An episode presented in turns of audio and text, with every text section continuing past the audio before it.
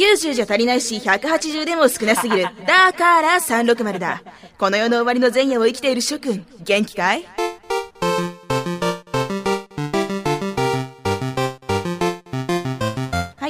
でハピネスコントローラーレベル48スタートです。ですね、エビゴロウさんがハピコン冒頭のタイトルコールをフォールアウト3の3ドッグのテンションでやってほしいというツイートが来てですね、でそれを受けたドラえもんさんのツイートを拾ってこんな風なタイトルコールにしてみました。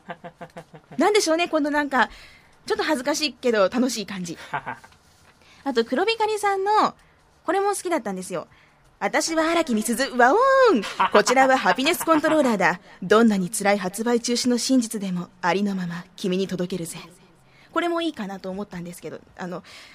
ちょっとこの辛い発売中止の真実が本当にリスナーの皆さんにとって辛いかなと思ってトップに持ってくるのをやめました。まあいろいろあるけど強く生きようね。360ユーザーの皆さん、ハピネスコントローラーレベル48、今回も通常通り始まっていきます。今回がですね、ちょっと東京ゲームショウの関係でピピュッと東京に行くので少し早めの収録をしています。ですので情報がちょっと古かったりとかするんですがご了承ください。今回はゲームの紹介もありますのでぜひ最後まで聞いていただけたらと思います。では今週もハピネスコントローラーレベル48たっぷりとご堪能ください。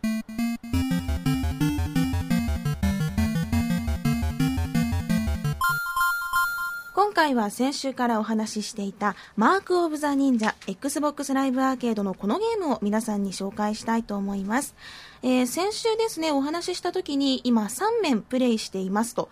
言ってたんですが、まだ実は10面でクリアをしていません。Xbox Live Arcade のくせにボリュームがたっぷりで、なんかね、多分何度もリトライするからだと思うんですけど、結構長いんですよ。で、そのリトライしてしまうようなリプレイ何度もしてしまうようなその魅力を皆さんにも紹介したいと思います。このマークオブザ忍者は9月の8日に Xbox ライブアーケードで配信になったばかりです。価格は1200マイクロソフトポイント。最近1200がもう基本になってますね。1200マイクロソフトポイントでジャンルをつけるならば 2D 横スクロールステルスアクション、こういうと分かりやすいと思います。マーク・オブ・ザ・忍者、忍者ってつくぐらいですからもちろん主人公は忍者です。忍びです。カートゥーンアニメ調で黒を基調にしたフィールドの中でこうぴょんぴょん飛んだり、チェーンを使ってこうピュンピュンってあっちからこっちに移動したりとか、あと通気口の中を進みながら、こそこそと忍びながら任務をこなしていくという、そういったストーリーなんですね。ちなみにストーリーはちょっと翻訳が適当なところがあって最後の方まで見てもなんか微妙に分かりづらいんですよ。だからこう雰囲気だけで理解して、でもそのアクションが面白いので何もストーリー気にせず楽しんでます。英語わかる人いいよね。でこういう風に忍者だから忍びながら任務をこなしていくんだけど、どういう風に忍びをしていくかというと、まず暗いところでは自分の姿はバレません。でも照明の下とか敵が持つ懐中電灯の明かりに当たるとすぐにバレてしまいます。で敵はこう巡回してていろんなところを懐中電灯でこうひょいひょいって見たりするので、そういうのに見つからないようにね、移動をしていくというわけなんです。あと走ったりとか照明を壊したり道具を使うと音が出て敵にバレたり、あと敵の気を引いたりすることができます。基本的にスプリンターセルコンビクションと同じだと思っていただければ大丈夫です。走ったりするとお、なんだって気づかれちゃうし、あと明るいところで何かやってるとすぐバレちゃう。だから上手にね、気を引いたりとかその照明の明かりの届かないところで何かをしたりとかするようにしていきます。で忍者ですから使える道具ももちろん忍者らしいです。苦ないでしょ。あと煙玉とか巻き菱とか爆竹とか使ってこう攻撃したりとかね、できるわけなんです。どういう風に遊ぶのかというと、こう通気口の中とか通りながらどこからともなく音もなく敵に向かって忍び寄ります。で隠れたまんま照明を消して暗闇にすると敵が混乱に陥ります。でその混乱に乗じて後ろからそっと捨てるスキルということを 2D のスクロールゲームの中でやっていくんですよ。これがすごくなんか面白くてね。でそうやってステルスキルをした敵がまた別の敵に見つかると警報が鳴らされたりします。うん、こういうところもなんかこういいよね。 TPS、FPS のステルスゲーが大好きで作ったっていう感じがしますね。だから倒した敵が見つからないようにゴミ箱にポイってしたり、あと外に投げ捨てて隠したりとか、あとね虫に食べさせたりしてなかったことにすることができます。こうやってこっそりとこっそりと敵をステルスキルしながら先に進んでいくというわけなんですね。そして私のお気に入りアクションがですね、通気口の中から敵をこうずるっと引きずり込んで殺すやつなんですよ。これかっこいいんです。っていうか自分がされたらもう相当怖いと思うよ。足を思いっきり引っ張られてさ、通気口に引きずり込まれてそこで刺されるんだよ。もう何が起きたか分かんないし、もう声も出せないし、多分怖いよね。ね、この殺し方が一番好きですね。あとは音がでかすぎるんですけど、シャンデリアの下にこうおびき寄せてシャンデリアを落としてその下敷きにして殺すとか、これも好きですね。これもなんかもうああ やってやったぜみたいな、3人まとめて切るとかなるともうワクワクしちゃいます。ポイント高いしね。あと敵が数人集まってこうなんかお話ししてるところに上から別の敵の死体持ってきてこうポイってボトリと落とすんですよ。そうすると上から死体が降ってきたらまあびっくりしますよね。もうびっくりしちゃってさ、敵がもうパニックで同士打ちを始めるんですよ。銃をパンパンパンパン打ち始めて、もうしめしめって感じですよね。でその恐怖に陥ってもう何かしら撃とうとしているその敵の背後に忍び寄りそっとキルをすると、すごいでしょ。凝ってるんですよ。でいろんな殺し方とか、あといろんな罠のかけ方があって、まあ、そういうステルスキルの方法とかトラップとかステージが進むごとに増えていきます。あと忍者スタイル、どんなスタイルの忍者になるかっていうのもステージが進むごとに選べるようになって、力押し系でこう攻撃をメインにした忍者だったり、あと忍びに徹する本当に攻撃はできないけど絶対バレないようになるみたいな、そんなバレにくいようになるみたいな忍者スタイルもあるんです。だから気に入った忍者スタイルだったり、あと、まあ、フィールドに合わせてね、今回はこれでいこうとか、そういう風にしていくと楽しいと思います。で、私が何度もリトライしたくなるっていうのがですね、フィールド内に点数ノルマとかチャレンジ要素がいくつか用意されてるんです。で、それを満たすとシールがもらえるんですね。どんなチャレンジ要素かっていうと、まあ、簡単なものから難しいものまで、照明を20個壊すとか、ガスの中を歩いてる敵を3体倒す。これガスマスクつけてる敵ちょっとめんどくさいのがいてね、まあ、それを倒すとか、敵を怖がらせて同士打ちをさせるとか、そういうチャレンジが用意されてて、このいろんなチャレンジ要素とかノルマを満たすとシールがもらえるんです。で、そのさっき言ったね、これシールもらえるって。で、そのシールを集めると、新しいアクションとか道具とかがここでアップグレードできるんですよ。このシールを集めることで。だからここでステルスキルできたらよかったんだけどなーっていう時に、今前のステージをやり直してアップグレードしてからまたこのステージに戻ってくるみたいなこともできてね、何度も遊んでしまうというわけなんです。 2D のスクロールアクションっていうとこうパズルだったり普通にアクションだったりっていうのがポンと思い浮かぶんだけど、このねマークオブザ忍者ステルスアクションっていうのがなんか新しくてね、スタッフがステルスゲーを愛してるってのが本当によくわかるんですよ。だって段ボール箱にも隠れられるからね。段ボール箱ってそれあなたみたいな。ポンって出してスッて隠れてね。で、バレないの。いやみたいな。普通に日常生活で考えてみって。曲がり角にね、段ボール箱あったら、えって思うじゃんみたいな。明らかに大きなやつだよ。うん。まあそういう風なのもね、使えたりして。なんかどこか懐かしくて新しいゲームだなって思います。このマークオブザ忍者遊んでるときは、大興奮する楽しさではないんですよ。こうスペシャルみたいなうわーもう感動みたいなそういうやつじゃなくって、じわじわとこう魅力がどんどん自分の中にこうできてきて感じてきて、それでなぜかやめられなくなってしまうじわじわとした楽しさがあるんです。かっこいいプレイがやりたくて、あとチャレンジ要素クリアしたくてとか、もう何度もリトライしてしまうっていうのがやっぱり魅力ですね。あとリトライがめっちゃ早い、ロードがすごい早くてありがたいですね。でね、そのちょっと話ずれるんだけど、チェックポイントからやり直すっていう項目の下にリスタートするっていう項目があって、ステージの最初からもう何度もそのチェックポイントからやり直してる時に1個カーソルカカって行き過ぎちゃって、すごい最後の方だったのにリスタートしちゃったの。もうショックでね、ここまでめっちゃうまくやってたのにみたいな。これだけは皆さんに気をつけてほしいかなと思います。というわけで、こんないろんなね魅力が詰まってるマークオブザ忍者、本当に忍者らしいアクションが楽しめて、こうスーパー忍者ではなく、見つかると弱いですからね、こっそりと忍び寄って敵をスッと殺していくっていうかっこいいプレイができます。まあこの Xbox Live Arcade はまず体験版がありますから、なんかちょっとどうなのかなって思ってみた人もぜひ体験版をねダウンロードしてみてから、その後途中までやって購入するかどうか決めてみてください。私ももうそろそろクリアだと思うので、この調子でやっていきたいと思います。実績もポコポコ解除されて楽しいので、ぜひ遊んでください。というわけで、今回は Xbox Live Arcade の Mark of the Ninja を紹介しました。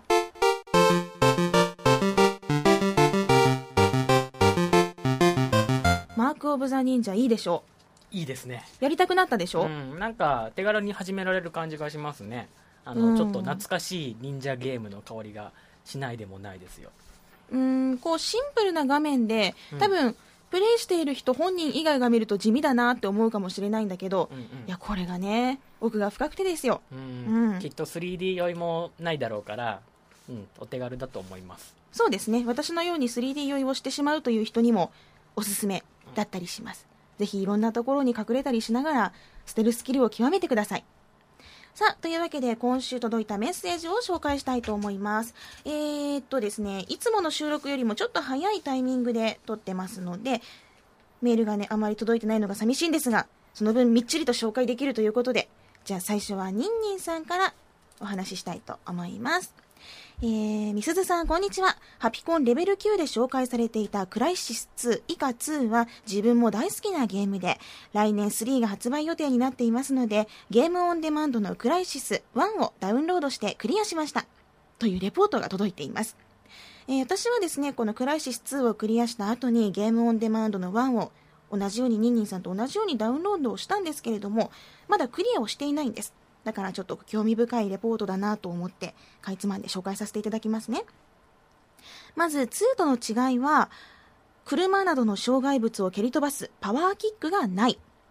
ナノカタリストを使ったナノスーツのカスタマイズがない、クロークが銃弾を一発受けただけで解除されてしまう、また近接攻撃時、2では攻撃のモーション中はクロークが解除され、その後自動的に再起動するが、1ではエネルギー切れで解除となってしまう、ナイトビジョンと双眼鏡は使えるが、熱源を見ることができたナノビジョンはない、タレットをもぎ取って手持ち武器として使うことができない、以上だと思います。大まかには同じなので、2をプレイ済みの方にはすんなり操作できるものだと思います。でもなんだか随分減った感じしますね。でもシンプルで分かりやすいのかなっていう気はするかな。そうね、1から2の正当進化っていうのを感じますね。続きます。前半はジャングルの中で1対多数のゲリラ戦をしていくことになるので、2以上にステルス重視のプレイスタイルになります。打撃による暗殺でもエネルギーがゼロになってしまうため、クロークで敵から見えない範囲に回り込み、一旦解除して殺害、再びクロークという感じで攻略しました。後半は打って変わってアーマーモード重視、強い火力の武器を使用して奴らとのガチンコの戦闘になります。ストーリーは1から2へとつながっています。2で行動理由がいまいち理解できなかったキャラクター、元祖プロフェットがなぜそうなってしまったのかが1で描かれていますので、未プレイの方は1から始められることをお勧めします。低価格のオンデマンド配信ではありますが、日本語音声のフルローカライズもなされており、パッケージのソフトと比較して何ら遜色ない出来でした。そして3は再び舞台がジャングル、新たな武器として弓矢が登場するということで、これまで以上にステルス重視のプレイが楽しめるのではないかと今から期待しています。それでは9月20日からの東京ゲームショウ頑張ってください。お土産話楽しみにしています。ニンニンアウト。追伸、スナイパーエリート V2 での最長ショット記録を588メートルに更新。難易度スナイパーエリート、使用ライフル G43、狙撃対象、最終ターゲット。すごいはあ、ちなみに狙撃時の体勢をしゃがみから立ちに変更することで若干距離を稼ぐことができましたとのことです。もうなんかもう挑戦するのももういいかなって感じになるよね。いやいやすごいね、これ実績プレゼントしたいもんね。ちょっと 20G ぐらいポコンしないかな。さあ、というわけでクライシス1のね初代のクライシスのレポートが届いたんですが、随分とやっぱり2と違うなっていうところを感じますね。2って本当にカスタマイズとか自分がどんなプレイをしていくかっていうのを自分で決められる、そんなゲームスタイルだったんですね。でも1だとやっぱりステルス重視だったりとか、そういう限られた中で楽しんでいくっていうのが強く出ているように思います。せっかくダウンロードしてるわけですし、私もちょっとやりたいな。そうだね、3が出る前にやんないと。ニンニンさんがおっしゃってるようにプロフェットさんがなぜそうなったのかっていうのが私も2の始まりで分かんなかったんですよ。だからストーリーを理解するためにも3が出る前にちゃんと遊びたいなと思いました。ちなみに、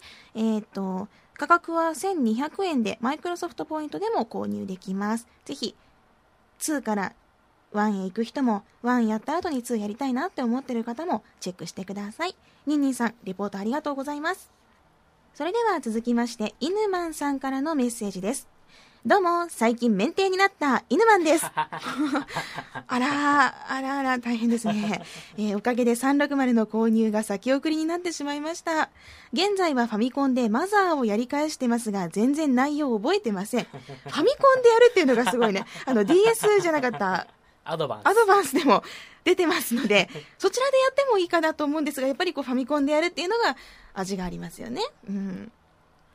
さて、現段階で Not360 ユーザーの僕ですが、もともとフィールドオブビュー時代からの浅岡優也ファンなので、同じラブ FM 内で放送されている君が世界を変えてゆくのポッドキャストを聞いていたため、最後に流れる CM、 例の疑惑のピクニックのやつです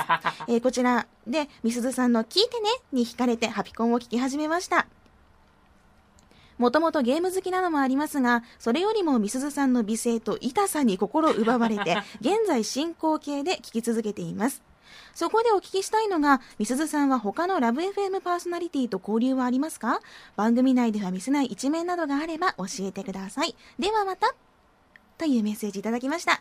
浅岡優也さんってあれでしょ、ポッドキャストを今されてる。そうですよ。もう浅岡さんはもう本当に人気です。番組中に権利がクリアになった楽曲も流してくれてるんですよ。すごい。ポッドキャストでも音楽が聴けるんで、もう本当おすすめです。私権利ないからいつでもいいよじゃあオリジナルソングを今度ぜひ披露していただいて。1位2位は争ってるんだよね実はこの浅岡優也さんのポッドキャストと私のハピコンが、その視聴数ランキングの常に1位2位を争ってるこう一覧を見ると、ハピコン浅岡優也さん、ハピコン浅岡優也さん、浅岡優也さんみたい なそういう風にぐわっとこう上の方が埋まってるんだよね。今ちょっとハピコン上の方に言ったね言ってみた。今どうなってんのやっぱ相変わらず競ってる感じですよ。だよね、うん、いやでも1ヶ月にね、こそこういう風にちょっと自慢するけど、1ヶ月にだいたい1万とかこう一つのお話が聞かれるようになってさ、公開後から公開から1ヶ月で1万だっけ、そんぐらいです。360ユーザーの多さにちょっとこう嬉しいなと思ったりする日々です負けてられませんねこういうふうにちょっとどちらも聞かれている方がいらっしゃるので、あまり変なこと言えませんが、ちょっとラブ FM のためにも頑張っていこうかなと思いますさて他のラブ FM パーソナリティと交流はありますかということなんですが、天神 FM 時代からやり始めて何年だっけ？ 4 年 ?3,4 年 ?4 年ぐらいだよね。ありませんね、交流一切ないですね。全くないです。全然ないんですよ。ラブ FM パーソナリティだけじゃなくって、ぶっちゃけスタッフさんとも全然関わんないよねでもよくイベントとかも一緒にやってますし。やってないよ私はそうですか、うん、そうですかね、うん、よくルーさんと怪しげな話をしてないですか？あ、ルーさんとはたまに会った時にはこう怪しいアダルティーなお話をしてるけれども別にこのほら連絡するとかでもなくって。でも好き、私ルーさん好き、うん、うん、だいたいこうほら時間前にこうスタジオに来て、スタジオ入って喋ってそのまま帰るっていうばっかりだよねこの間さ、誰とは言わないんだけど、私と同い年ぐらいの、仕事も一緒にコンパニオンとか MC とかやってる女の子のパーソナリティがラブ FM にいるのね。はいはいはい。うん。めっちゃ可愛くて、うそれはそれは可愛い子なんだけど、なんとなくわかります。わかる？その子からこの間メールが来てね、はい、みすずちゃん明日のラブの飲み会行くってメールが来てえごめん聞いてないよって言ったらしばらくメールが返ってこなくてさあちゃーみたいな、私これなんか聞いてるけど行かないとか言った方がよかったかなみたいな、なんかねあったんだってラブ FM の飲み会が、私知らないところでごめんなさいごめんなさいあったんだって、ごめんなさい本当にごめんなさいでね、ゆうきちゃんゆうきちゃんねそのゆうきちゃんからねみすずちゃん明日のラブの飲み会行くって言われて、もう私何も考えてなかったから聞いてないよ楽しんでねみたいに送ったらさゆうきちゃんも相当気使ったのか、なんか 2,3 時間経った後に本当いやみすずちゃんが行かないなら私も行かないでいようかな、今度遊ぼうねって来て優しいなこの子って思った。なんでハブられたん私。いやねなんだったかな、なんか予定あるって聞いてたんですよね僕も、うん、それで連絡しなかったのかなっていう気がしますよ。本当すいませんね。もうゆうきちゃんが行くんだったら私行ってもよかったんだけどねゆうきちゃん好きだし、こういう風にね割とハブられたりとかしつつもなんていうの忘年会では司会させてもらったりとか変な立ち位置でね頑張ってます。今後なんか増やした方がいいかな交流とか。いいか誕生日前だけちょっと交流増やしてみようかなでそういえば来週誕生日なんですよみたいなダメ？まあそれはもう機会あるごとに呼びますんでよろしくお願いしますよ。もう、一応なんかあったら誘ってよね、誘ってますよちょこちょこ。知らないよだってショックじゃない、なんか自分の知らないことをさ、ね、主催イベントがあるからおいでよとかさ、いや絶対知らされてないフェイスブックとか見てたらなんか集まりやってるもんみんな、私知らないもんそれ。まあこんな感じですよ、割と孤独に喋ってます。これで満足していただけましたか？今度からもうちょっともうしつこく言うようにしますんでもうね、それでよろしくお願いします。わかりました。犬マンさんこんな感じでございます若干こうはぶられたりとかしながら私頑張ってるんでぜひ今後も聞いてください。あと360買ってね、免停どうにかもうなったのかな頑張って強くいきましょう。犬マンさんもありがとうございました。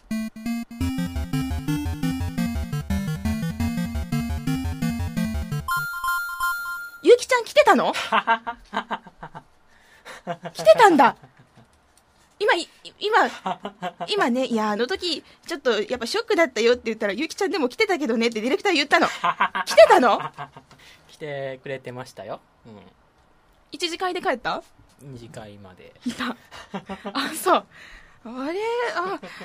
やっぱなんかこう中間管理職とかって大変じゃん、上から下からの圧力みたいな、そんな感じだよね。こうほら私からとラブからとみたいな、間に挟まったゆきちゃんかわいそう。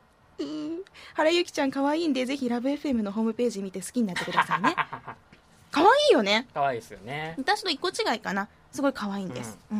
でねビールが好きでね、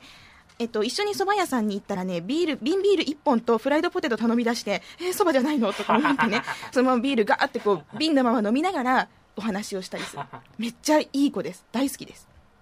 さあそれでは皆さんからいただいたツイートも紹介しましょう。ハピコンタグに届いたたくさんのツイートたちです、パヒコンタグですけれどもね、パヒコン裏タグの方ちゃんと見てますんで皆さんちょっとお下品ですよ。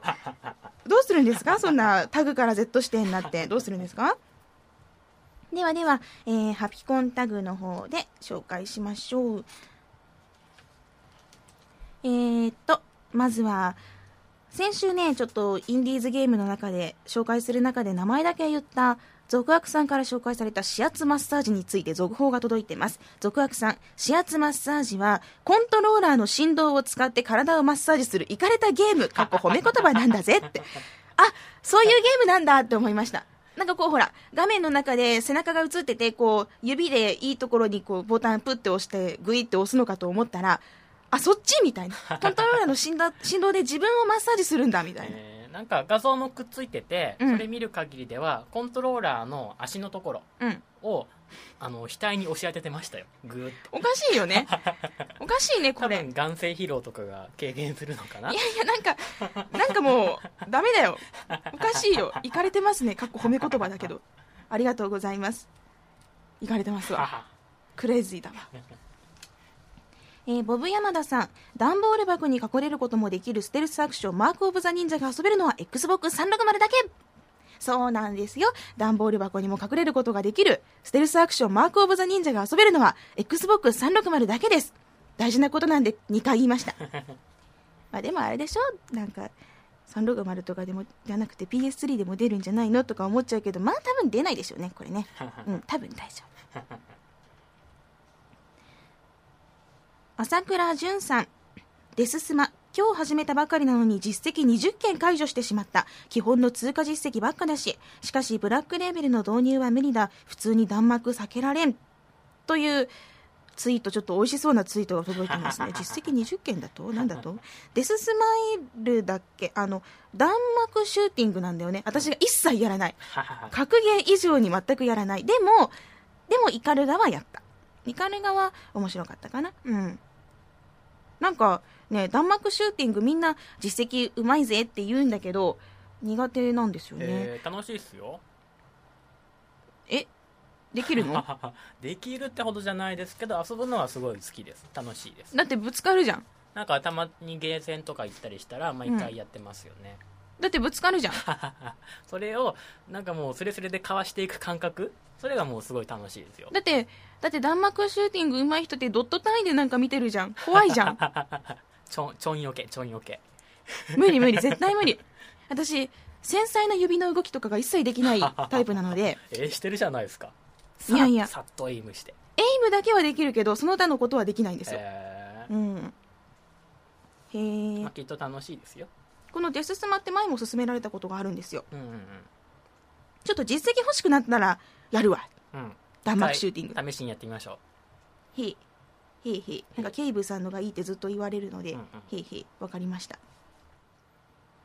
ボンクラケンさん、ムフフ買ってしまいました。スペックオプスザライン、スペックオプスザラインが面白い。まず銃撃戦が楽しい。 TPS においてこれ大事よね。あと砂嵐で壊滅したドバイってロケーションもかなりそそるね、いいというツイートが届いてます。スペックオプスザライン、はい、皆さんからの面白いというツイートを見て私もどうしようかな、秋葉で買おうかな、ゲームショー行くしね。ああ、そうか、うん、なんか安そうじゃない。そうなんですかね、わかんない、うん、分かった、秋葉で探そう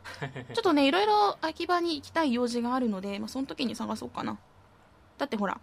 東京で夜とか暇だったりする時にできたらいいよね、うんうん、もちろん360持ってくんでこれはちょっと買いたいリストに入れておこうかな。あと私がバイトヘル楽しいって先週お話ししたら、ね、知ってる方がたくさんいらっしゃるようで、朝健さん、バイトヘルトが懐かしすぎる、大好きだったな、ほぼ専用機でしたよ。火起こし分けとかボールペンのキャップ付けとかファミレスオーダー取りとか。そうなんですよ、あのね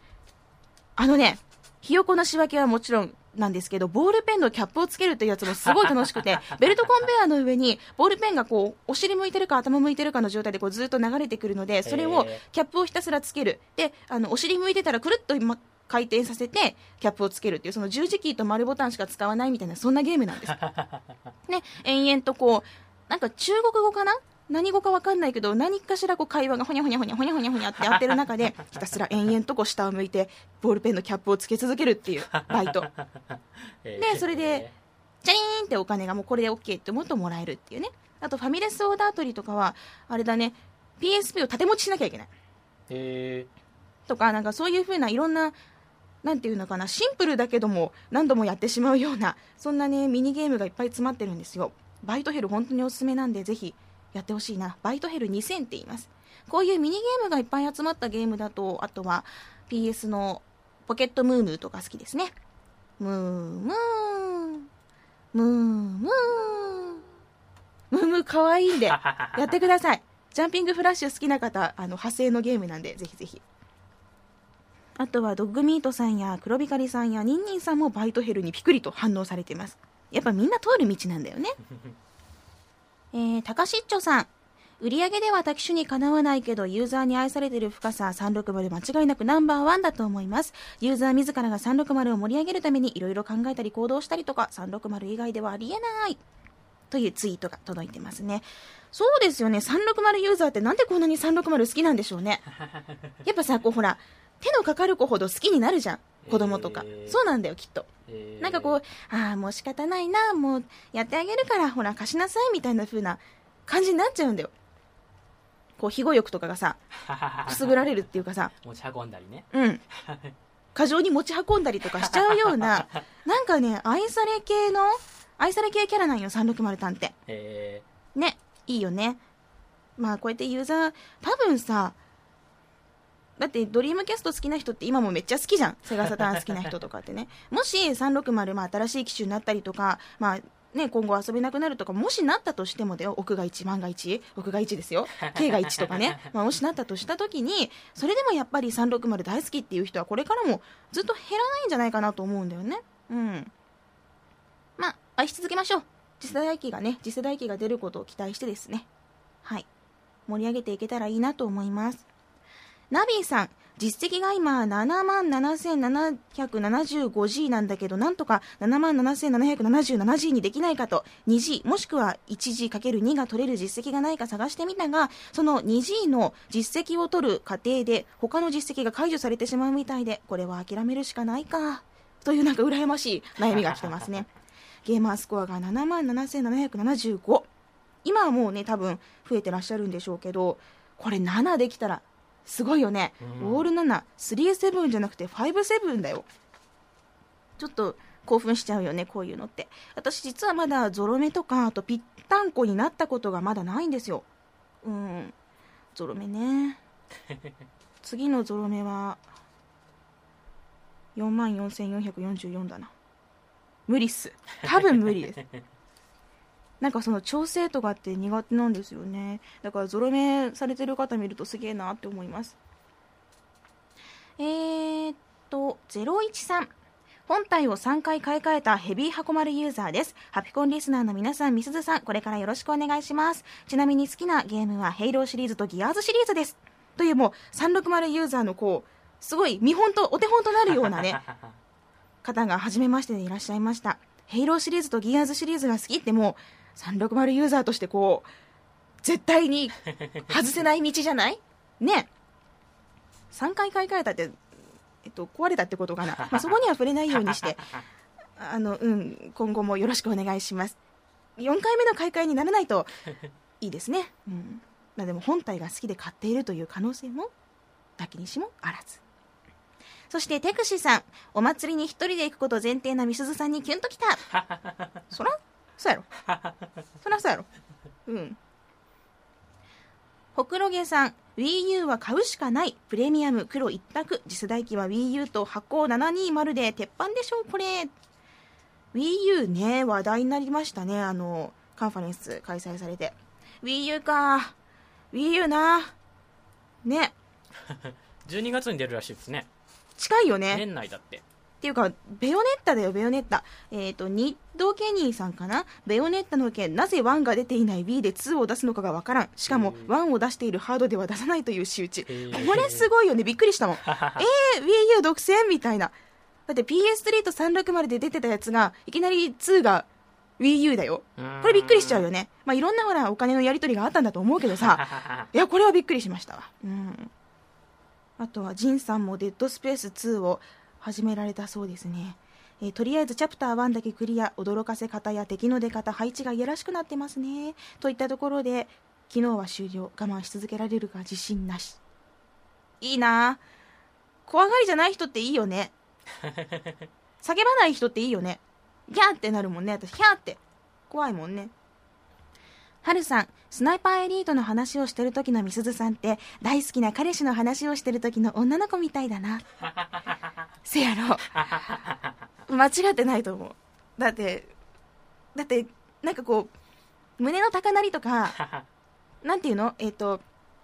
胸がキュンとして痛くなって、あとなんか動悸がするとか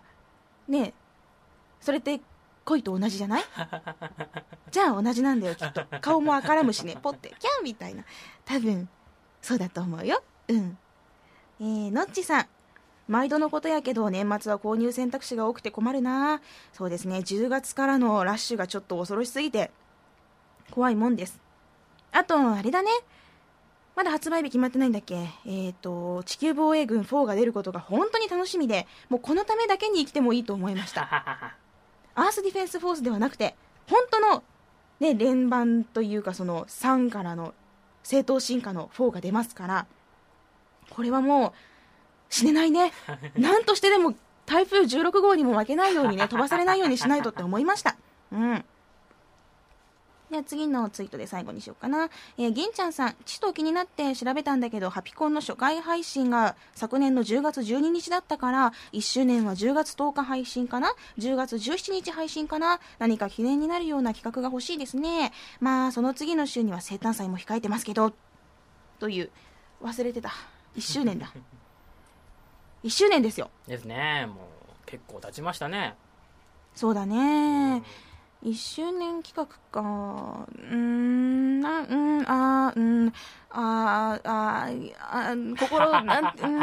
当たるところがないこともない。とある方がなんか福岡にいらっしゃるかもしれないということで、それに合わせて何かすることもできるかもしれない。おわかった。考えよう。ね。はい、1周年は何かしたいですね、はい、さあというわけで皆さんからのツイートいっぱい読んでます。いつもねツイートしてくださる皆さんも、初めてツイートしてくださった皆さんもありがとうございます。本当はこう一個一個こう全部ねお話ししたりとか紹介したいんですが、時間の都合で全部話せなくてごめんなさい。でもいつも届いてるメールもツイートも本当に喜んで見てるので、ぜひまたねゲームのこととか感じたこととかハピコンのこととかぜひ送っていただければ嬉しいです。今週もたくさんのメールとツイートありがとうございました。